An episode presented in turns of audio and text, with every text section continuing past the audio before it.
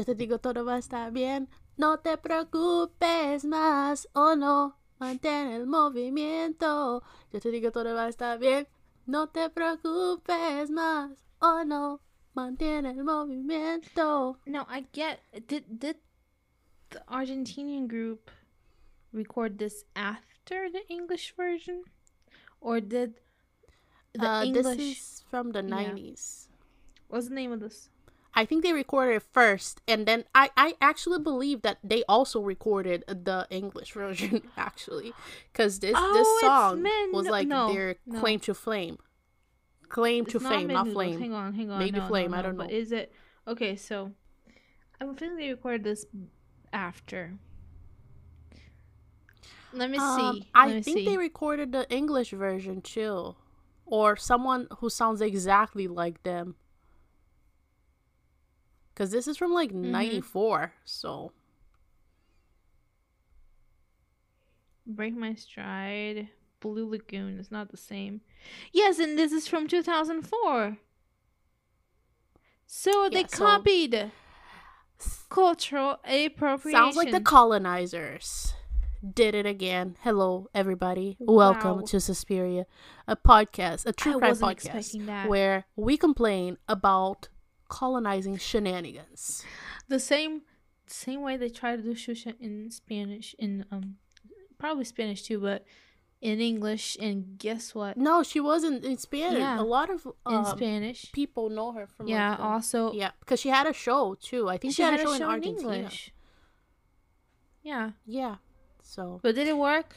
um, Maybe not as well No. as. I mean, she worked better than I would work for sure. But yeah, yes. So who are you? Carol. Yes. And I am Stephanie. And this is another installment of your sometimes weekly true crime podcast about Latin American true The crime. attempted weekly true Yeah. crime. intended to be weekly. Anyway, uh, what are we talking Hey, about we today, started with an Argentinian song because we're talking about yes, a is it true crime? Maybe. It's a it's a, it's a criminal story that's gonna bring a little sparkle to your afternoon.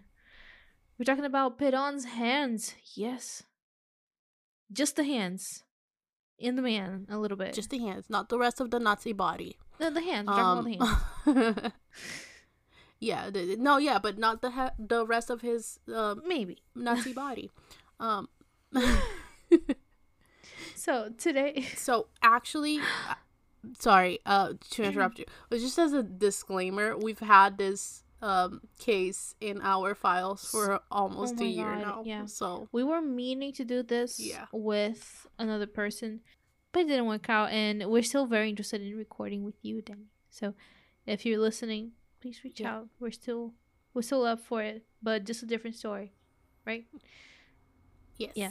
So today's episode was based on articles from the New York Times, Educat, AP News, The Washington Post, La, La Nacion, La Nacion, and some very old documentaries about Perón on YouTube and Wikipedia for names, dates, and such as we always use. We can't talk about the hands without talking about the man that they once were attached to. So the first portion of this will be centered around context and etc. It's a very history heavy podcast, which uh, uh, episode, which I'm really into. Like we did the um, Lampião, which was awesome. Like I really liked that one. yeah, Yeah, so this is Mhm. the kind of gruesome story that you're looking for. It is really gruesome, so stick around, please. Also, sometimes we pride ourselves because we are the most complete source of information out there, yada yada yada, but this is not the case here since we're diving into historical figures and politics, etc., etc. And this is a true crime podcast, not a politics or history podcast. We will give you enough information to understand what's going on, not but it's like kind of just the basics. So we apologize if we say something that is fundamentally wrong here. So I mean, it's a huge ass topic, and we're doing our best. But if we do make some historical mistake, let us know, and we'll correct it in future episodes. But I think it's pretty accurate. yeah. yeah. And as always, we're, we're always open to like hear from you if you're from any of the countries that we're covering. And if we, you know, say some shit like if you're from Argentina and we say that the capital of Argentina is Lima, feel free to mm-hmm. correct us. So first, let let's talk about the context here. It is the early 19th century. Uh, Argentina is a rich, prominent country, and they seem to be doing splendidly as a collective nation. Starting in the 30s, however, no, it's the early 20th century. 20th. You see, we start with with mistakes here. Amazing. yeah. We gotta Starting keep on moving. In the 30s, however, Oh no. the Great Depression. the Great Depression happens in the US and the rest of the world also suffers. Like everybody got fucked, uh, Argentina included. And all of that brings forth a series of political and economical issues, culminating on September thir- September 3rd, September 6th, 1930, when a state coup overthrow- overthrows the president and installs a very, very, very, very, very sketchy government marked by shady political practices, including corruption, electoral fraud, persecuted persecution of the opposition, and all the Latin American classics that we know and love and that are still present to this day because we don't you learn. Nope, we don't learn a hundred years and we haven't learned. Um, so these years brought Argentina back to more traditional politics where the elites become super powerful and the rest, you know, get fucked, which is nothing new and shouldn't shock anyone. But the fact is, most Argentinians were not doing very well. The coup was a tremendous step back for the working class. Because, you know, it's always the working class that gets screwed. Um, throughout these years, Argentina changed. And there's a fucking motor. You guys, I cannot. Every day, look at this. It's not even 70 degrees out, but Bostonians cannot see the sun out that they want to ride their motorcycles. Anyway, uh, throughout these years, Argentina changed drastically. Immigration kind of stopped. They had to change their whole economic system, and there was a huge shift when it comes to migration, since people from rural, my favorite word, rural areas, flocked to uh, urban centers like Buenos Aires. Keep this information in mind for later. But this brings forth a change in the mentality and significantly changes what uh, Buenos Aires population looks like. Let's jump to the end here. There were many, many, many attempted coups to take that government out of power, and the situation was so bad that kidnapping and killing the opposition became common practice. Just so you all have an idea, and because we love hearing about that kind of stuff, but of course, people would go missing for years and years, uh, and years later, they would find hundreds of bodies inside empty warehouses. Hundreds. Hundreds. Um, here, uh, on Suspiria, we typically talk mostly about the recent Brazilian dictatorship because that's what we know. We grew up with people who survived that, and we were taught that in school. Um, but there are stories like that all over Latin America, and Argentina's dictatorships were especially gruesome. So it comes the end on June 4th, 1943. Another coup, known as the Revolution of 43, installs a legal government and puts an end to the Decada Infame. And we mean really, it was still a militarized dictatorship with quote unquote presidents and quote unquote elections, but Yeah. oh well. Same thing happened It's like in you're Brazil. changing so- the number of the Uno card, but it's still the same color. Yeah.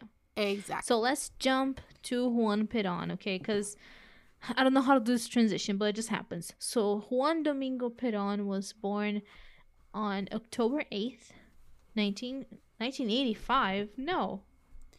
1885. 1985. Fucking viajando.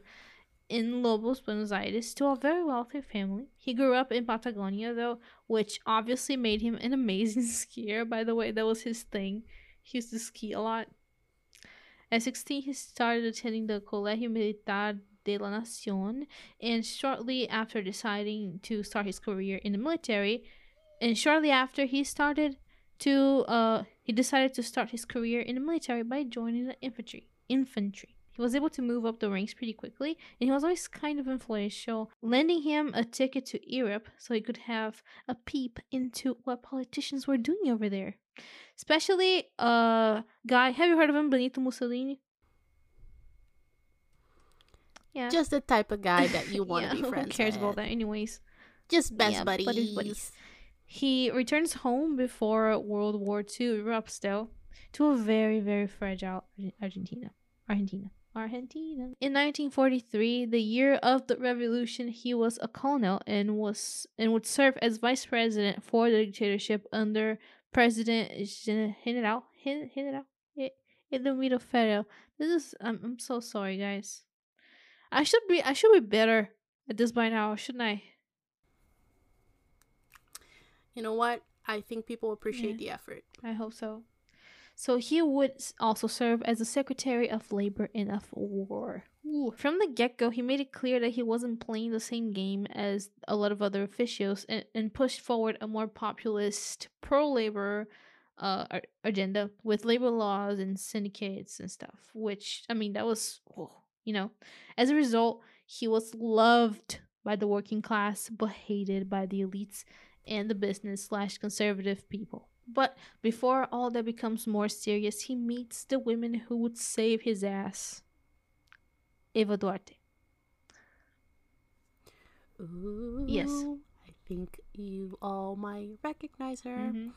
So Maria Eva Duarte was born on May 7th in 19, of 1919 in Junin, General Viamonte, which is a small rural town. I love how I'm getting every single paragraph with rural just because I can't That was say it. very timed. Um,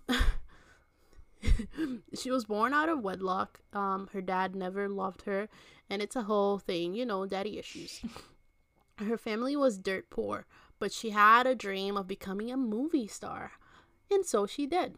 She moved to Buenos Aires as a teenager and went through some hard times financially. She was able to pull through though and had a fairly su- successful career in radio and movies. In 1944, an earthquake hit San Juan and eventually would shake Peron's heart too. See what we did there? that is because at a relief fundraiser for the earthquake, he met Miss Eva Duarte. Of course, she swept him off his feet. Uh, she was absolutely beautiful and kind of bananas, but in a good way. Quick reference to an older episode. Uh, she was super smart, super charismatic, opinionated, and she was the complete package. They got married a year later, and by then, Ava was like a part of state meetings and stuff, like which was totally unheard of for a woman in Latin America in Yeah. the 40s. Like it's still unheard of to this day. Imagine Mhm. the 40s. So back to her saving his ass. Remember that the elites didn't like Peron because he wasn't governing for them, right? So amongst his opposition was the American ambassador, who had more influence than Peron, obviously. So he was kind of forced to renounce his position, Peron, right? Then he's arrested in October of 45. So Eva spearheads spearheads a movement to get him out of jail. She leads protests. She and the hardworking people of Buenos Aires demand that Peron gets back up there in government. So remember, remember, so remember when you talked about the societal changes in Argentine society, etc. Now the masses are with Peron. Buenos Aires is with Peron. It's not with the elites anymore. And so they wouldn't let the guy who's fighting for them be wronged. Also, remember that Ava came from the exact same situation as a lot of uh, those poor people came from. So, countryside poor people trying to make it in the city absolutely look up to her, and she acts as their voice in government. She's super involved.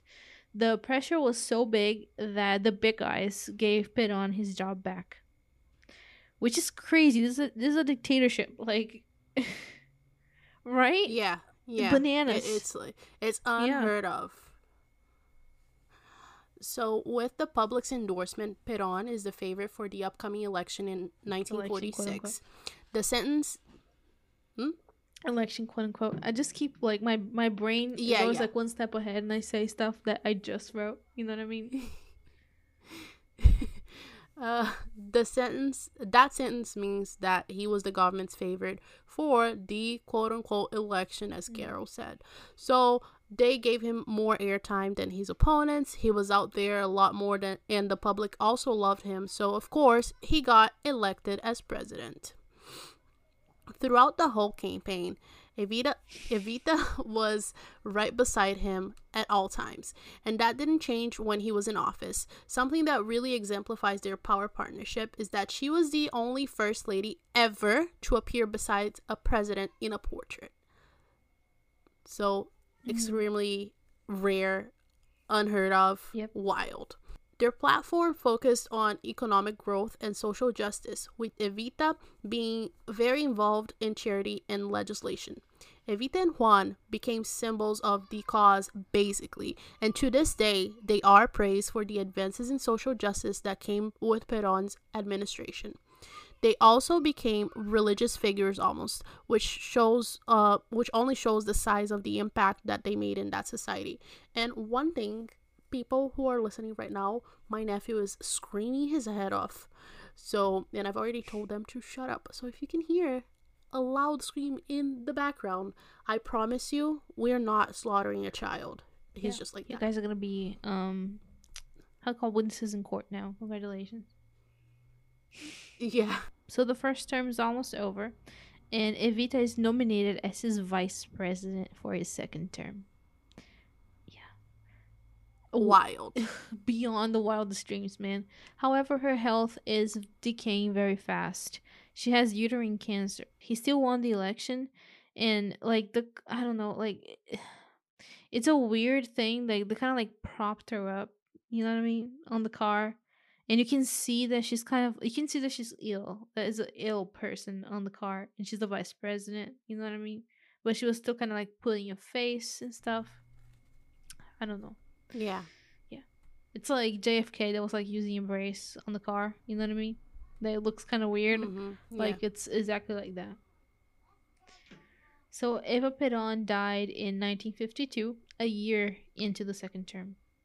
The nation takes a hard hit with the loss of Evita, and to say that they were grieving is a gross understatement. Her body is embalmed, and there are plans to keep her on display, like you know Lenin, and obvious, and hopefully someday frozen Walt Disney. Cause, dude, yeah, yeah. What happens next with Perón is a mix of things, and it kind of like snowballs together. First, there's the fact that Evita is now gone, and some of his strength and popularity dies with her. Then there's the question of Argentina's economic situation, which has stagnated, and at that with the powerful people that hate his guts as a result, and that results in. You guessed it, you called it the most Latin American thing ever another coup. It's coup after coup after coup. We just love yeah. coups. We love coups. if you're Brazilian, you got that. So, that coup specifically includes the military bombing Plaza de Mayo, which is basically like the fucking White House, and killing 400 people as a result on September 16th, 1955. Just dictatorship things. Yeah. like dictatorship things, like those like white girl things. You know what I mean? Yeah. Uh, in 55, Perón is taken out of office and into exile. He spends 18 years out of the country in Spain and Venezuela for the most part. The dictatorship that took his that took his dictatorship out and did their absolute best to smear smear the Peróns. They had some tasteful, very tasteful propaganda and expositions showing their luxury cars and outfits and jewelry to try to distance them from the masses. But that didn't do much in terms of swaying the public opinion. So they'd be like, oh, the communist with an iPhone kind of, you know, uh, a tactic. You know what I mean? Mm-hmm. Like, yeah, they're talking about social justice, but they have it, it wasn't like even that much they have a fancy coat like okay you know yes and hmm. the image that the Peróns had with people was very very very hard to shake especially Ava because she was so hands-on she would like literally hug sick people, give out sewing machines, and go to school to play with the kids. So people didn't give a shit about her expensive earrings. Like it doesn't it really doesn't matter. So part of this smearing campaign was getting rid of Ava's body. Following orders from the dictator himself, his name was Pedro Eugenio Aramburu, Aramburu. Some some officers went into the building that the body was at, destroyed a statue of her, burned Argentinian flags, pissed, pissed on her body, and Wow. took her just like that. Poof. They put her in a truck and parked it at different spots around the city for like several months. One of the places that they kept her was the house of a general that was leading the whole thing. And the guy had like a coffin, like a coffin sarcophagus thing, that he would like display the body like standing up at night. Oh my god. And when you thought this couldn't get any worse, these people actually killed a pregnant woman that they thought was in the mission to recover Evita's body. Anyway, Which, spoiler alert, is probably dude, not even true. yeah, the Catholic Church was able to transport her body to Geneva before uh when she, where she was kept there like in secret for a while but eventually Perón was able to get the body back in the 70s and brought it back to Argentina and buried the body in a super safe burglary proof burglary proof grave at the Recoleta cemetery which is the big cemetery with all the bodies are at in Argentina so yeah I don't know Yeah. Argentinians have a, a thing for dead bodies don't they and this gets worse in the story. But anyways, Welp, so back to Peron. He was ex- exiled, right? Uh, the government made supporting him illegal, and you can just figure out how well the public took that. The 55 dictatorship was replaced by the 66 di- dictatorship. So it's like every 11 years we're gonna have a new dictator. Just kidding. Um, and by then there were armed force armed forces in opposition to the dictatorship, and a lot of them were Peronistas. Peronism became a political ideology, and it's not referring only to Peron's government, but many od- many others that would come afterwards. It's supposed to be about quote nationalism, international political independence, and a strong government end quote. With elements of social justice, but it's kind of a broad term and something that at least we had the impression that poli- politicians affiliate themselves to to appear more sympathetic, which Yeah. makes sense. Uh, Peron's influence was so great that by the 70s, the country was begging for him to return, and return he did. Three million people went to the airport to welcome him back, and unfortunately, a lot of the groups, yeah, not 3,000, 3 million, millones.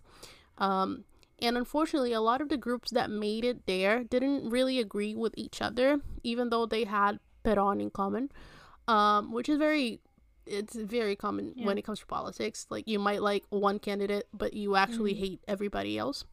Um, what happened was that right wing Peronistas actually opened fire on the left wing ones. 13 people were killed. So the elected president stepped down, and the nation elected Peron as a president once again in Latin 73. America's a wild place, man. I love it. It's Yes. wild. Whew. Unfortunately, a year later, he died of a heart attack on July 1st, 1974. He's buried at the Quinta Presidencial de Olivos, where the government planned for a mausoleum that would be big enough physically and symbolically to keep him and Eva at. He was buried in many places, but that initial plan never happened. His final resting place is now at the Quinta de San Vicente, Quin, Quinta, Quinta de San Vicente, where he rests at a museum about himself. That's great, right? Like you go, you tour the museum, and then you get to see the dead body at the end, like a gift shop. I love it. Yeah, I mean, that, that Yeah. goals. His third wife, Isabel Perón, became Argentina's next president. And now, finally, finally, can you believe we're getting to the hands? So now that we understand who Peron Yes. is. In 1987, while he was buried at his family's tomb at the Chacarita Cemetery, the Justicialista Party got an anonymous letter saying that Peron's hands had been removed from his corpse. They had also stolen his cap, uh, cap, cap, hat, sword, and a poem written by Isabel.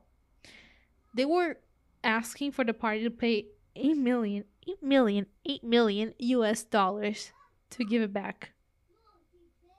The hands, a cap, a poem, and a sword. Upon investigation, they found out that it was actually all true, and it's estimated that it happened on July 23rd, shortly before the party got the letter. The culprits broke into the locked tomb and went down to the second level, which is where the body is at. And it's it was like a hole in the floor, so it was not like super easy to get to.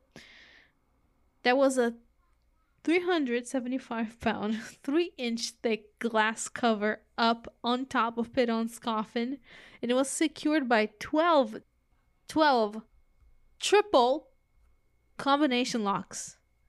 They drilled through the glass, and forensic testing showed that the deed have been had been done with an electric saw. So they really tried not to get the thing stolen, but yeah, of course, of course, the part the party refuses to pay for the ransom, and they start investigating right away. Six arrests were made, but no actual convictions. Yeah, a lot of the people that were involved in the case started dropping dead throughout the years, which is not suspicious at all, is it? not. Especially because a lot of the murders, the deaths were murders, so not even a little bit suspicious. This opens up a lot of room for speculations that the people who were um, responsible for the robbery might have been individuals with a fair amount of power. One of the lead investigations, uh, one of the lead investigators, Jaime Farsal, uh, or Sao, sorry, uh, died a year after the tomb raid in a suspicious car accident. The chief of police, Juan Angel Pirker, died of an apparent asthma attack. Oh, that's scary as an asthmatic person. Um, a, a detective, Carlos Sunino, was murdered with a, bu- a bullet to the head. Luis Paulo La- Lava- Lavagna, one of the guards that were in charge of guarding the body, was also killed while on duty. A supposed witness, Maria del Carmen Melo, was also killed days after she contacted police. She was known for always going to the top uh, to bring flowers to the to the top oh to the top of the tomb to bring flowers to uh, Peron. The investigators actually summoned the CIA to aid in the investigation, something that's not at all uncommon for high uncommon for high profile crimes. But what they actually discovered is not known to the public for fucking obvious reasons. So probably not a lot, Yeah. I think. It is brought up a lot that a lot of Argentinians had a thing have a thing for dead bodies, as I said before, which is kind of evident when you think about the choice to embalm and display Evita, and then to steal her and make a big deal out of it. When Peron was able to recover her body, he actually kept her in his dining room uh, for a while. That's a little And now they, yeah, and now people go and actually chop the hands of an embalmed corpse. yeah.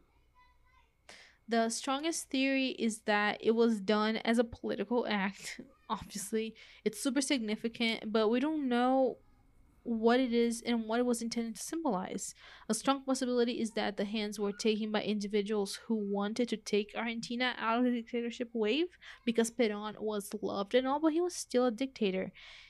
It just could also be someone who hated his guts, and the list is ginormous. So, like, it's a lot of suspects. Yeah, a lot of suspects. And so, like, if you have a conspiracy theory or, like, I don't know, anyone that you want to throw under the bus as a suspect for this, feel free to share it with Yeah. us. I, like, honestly think uh, that um, we will never find out, at least not in our lifetime. We'll never find out what happened. No.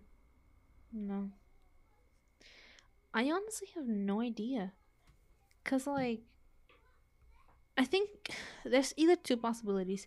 Is either something like super calculated, like a big organization that they study the grave for years, you know what I mean? And then, like, because it's a big, like, operation to, like, steal the motherfucking hands, you know what I mean? Is either that or, like, the stupidest, like, thing. Like, it's not meant to say anything at all. It's just, like, vandalizing, like, with no, like, motive at all. It's either I one or the other. feel like I there had to be someone important involved just because of like the level of security that was around um around his body. I feel like at least there had to be someone with money to bypass that. However, they can either by force or by bribing people. Maybe they bribed like the guard and the guard was like, "Ooh, I'll snitch." And Yeah. then he dropped dead.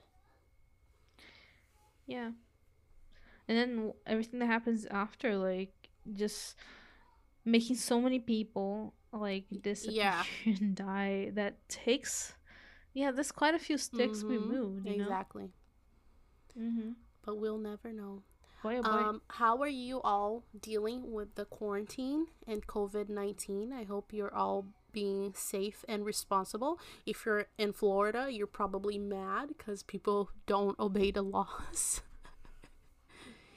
or if you're uh if you're any kind of Latin immigrant in Massachusetts, you're probably mad too because the amount of people that I'm seeing still going to parties.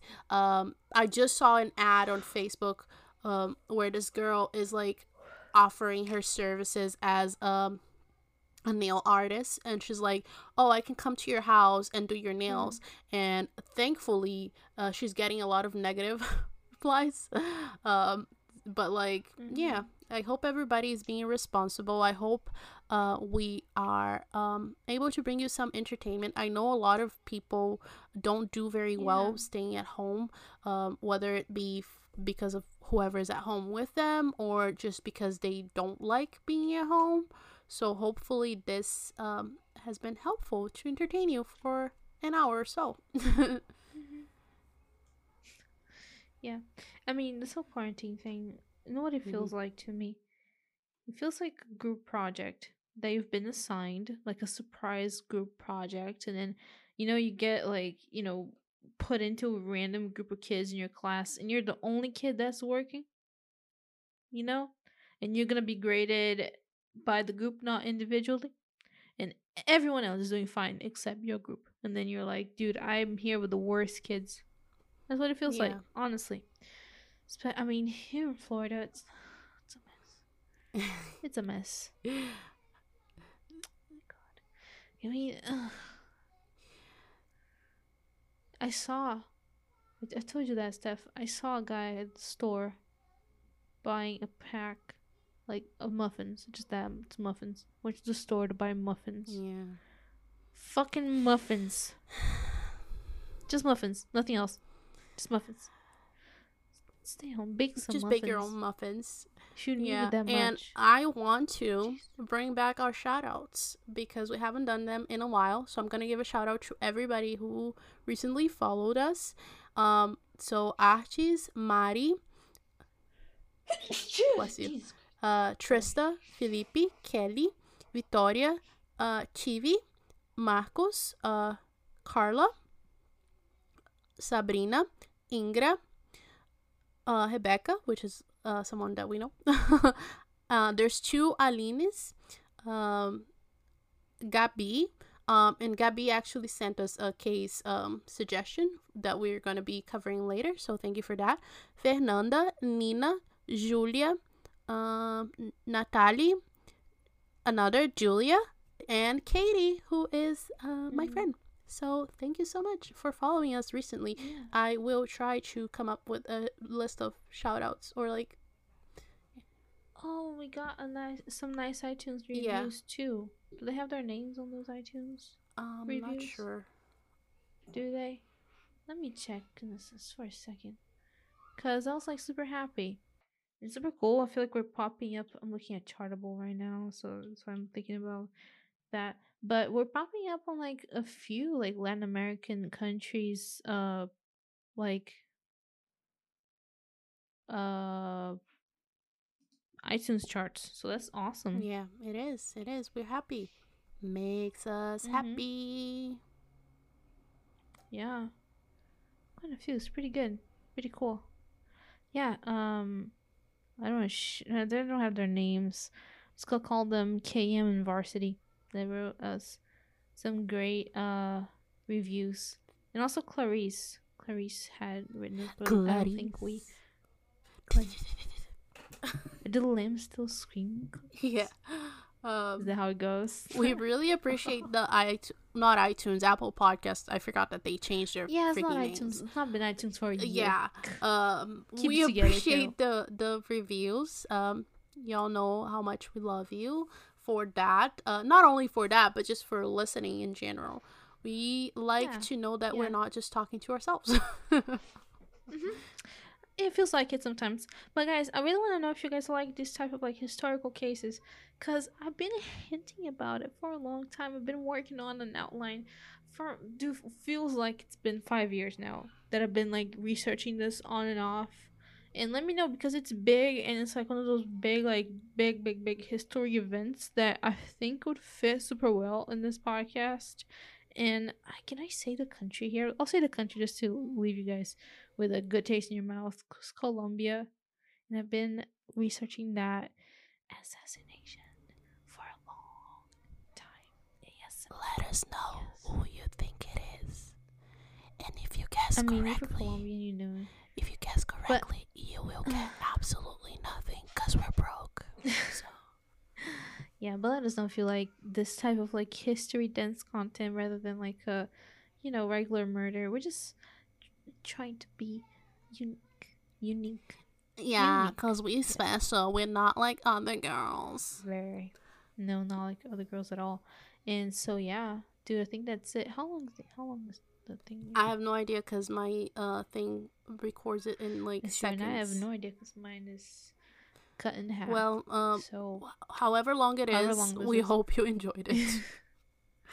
okay, guys, thank you so much for listening. I hope you guys have a good end of the world. And really, look at oh, maybe I shouldn't say that. well, but that's your catchphrase. It's not our fault. The end is actually coming. So I hope you guys keep on having a good end of the world. like haters. Ciao. Thank you for listening to another episode of Suspiria, a true crime podcast. If you are a creep and enjoy listening to all of that horrible information, please check out our previous episodes and write us a five star review on Apple Podcasts. And also follow us on social media. We're on Twitter and Instagram as Suspiria Podcast. Facebook is also Suspiria Podcast. If you want to follow Carol, you can follow her at Suspiria Carol. And you can follow me at eu.steph. Note, none of us post anything interesting. We do, actually. If you have any case suggestions, feel free to drop them over at suspiriapodcast at gmail.com. Or if you want to be part of this podcast, you can also email us. We promise we won't bite. Ciao.